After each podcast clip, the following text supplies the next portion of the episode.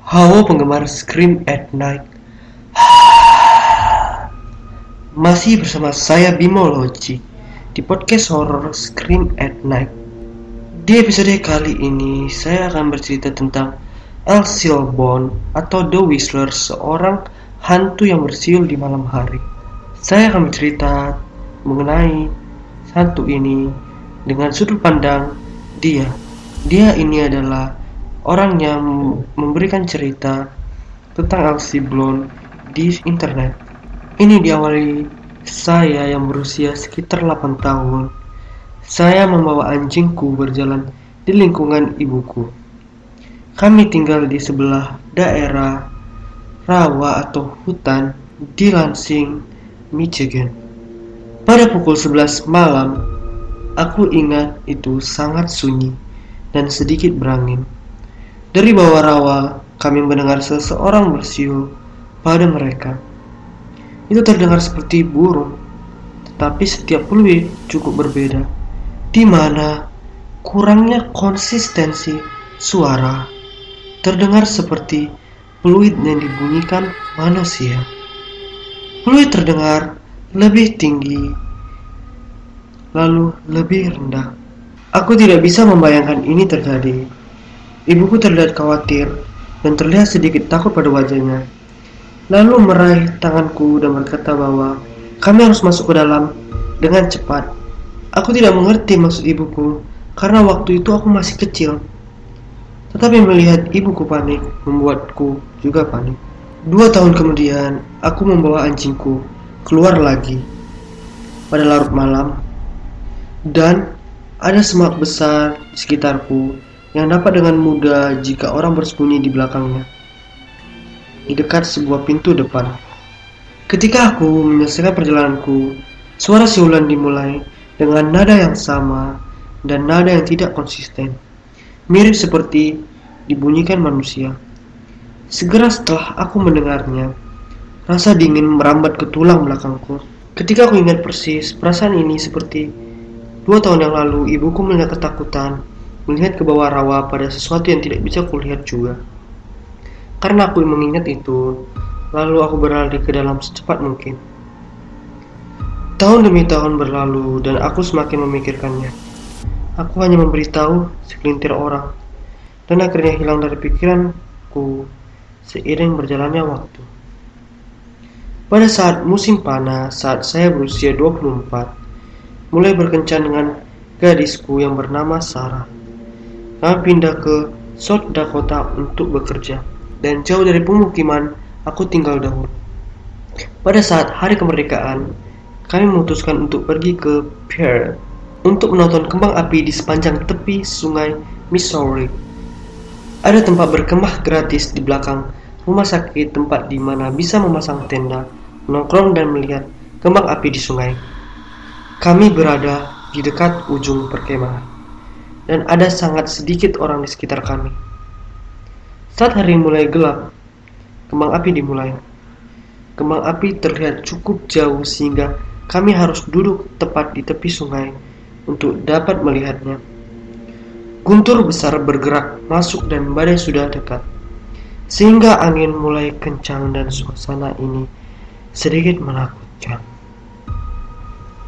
Kapal polisi menggiring semua perahu lain keluar dari sungai dan telah meninggalkan daerah kami untuk melakukan hal ini di tempat lain juga.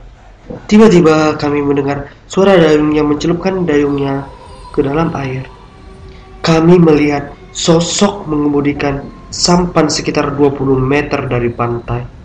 Sarah memutuskan untuk mengambil lebih banyak bir dari mobil, meninggalkanku sendirian untuk menatap orang misterius ini dan kemudian tentu saja mereka bersiul padaku. Seluruh tubuhku membeku dan tertutup bulu merinding. Itu adalah siulan yang persis sama dari masa kecilku lebih dari satu dekade sebelumnya. Saya melihat sosoknya, tetapi terlalu gelap untuk membedakan siapa itu. Mereka mengenakan topi. Ketika mereka tegak lurus pantai dari saya, mereka berhenti mendayung, memutar sampan menghadap langsung ke saya dan bersiul tepat ke arah saya. Saya sangat ketakutan, sehingga saya berdiri dan meriaki mereka. Siapa kalian? Mereka tidak mengatakan apa-apa, hanya bersiul beberapa kali lagi. Memutar sampan 180 derajat dan benda tidak terlihat. Saya seorang videografer, jadi saya sudah memiliki kamera di samping saya dan sedang mengambil video kebang api. Karena sampan itu hampir tidak terlihat. Saya mengambil kamera saya dan mengambil foto mereka bersiul saat mereka pergi.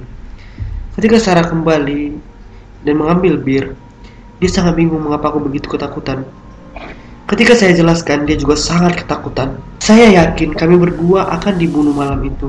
Bagaimana orang bersiul ini mengikutiku setelah 14 tahun sampai ke Dakota? Apakah itu suatu kebetulan? Mengapa itu suatu suara siulan yang sama? Siapa orang itu dan ke mana pergi? Masih banyak pertanyaan belum terjawab. Sampai hari ini saya lebih takut berada di luar dalam gelap di mana saya mungkin mendengar suara siulan itu lagi. Sudah lama saya kembali ke AS sekarang dan saya bertanya kepada ibuku tentang hal itu. Saya menyuruhnya duduk dan memutar video untuknya. Dia jujur tidak ingat hal seperti itu.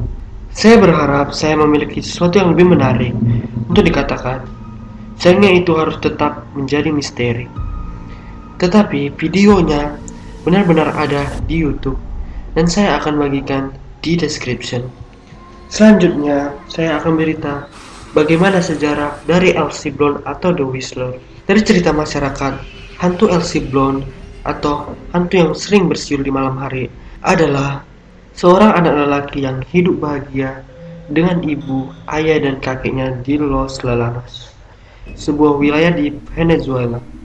Mereka hidup sederhana, bertani, namun anak laki-laki yang dibesarkan orang tua adalah anak yang sangat manja. Dia tidak mau makan makanan tertentu dan akan menangis sampai orang tuanya menyenangkannya.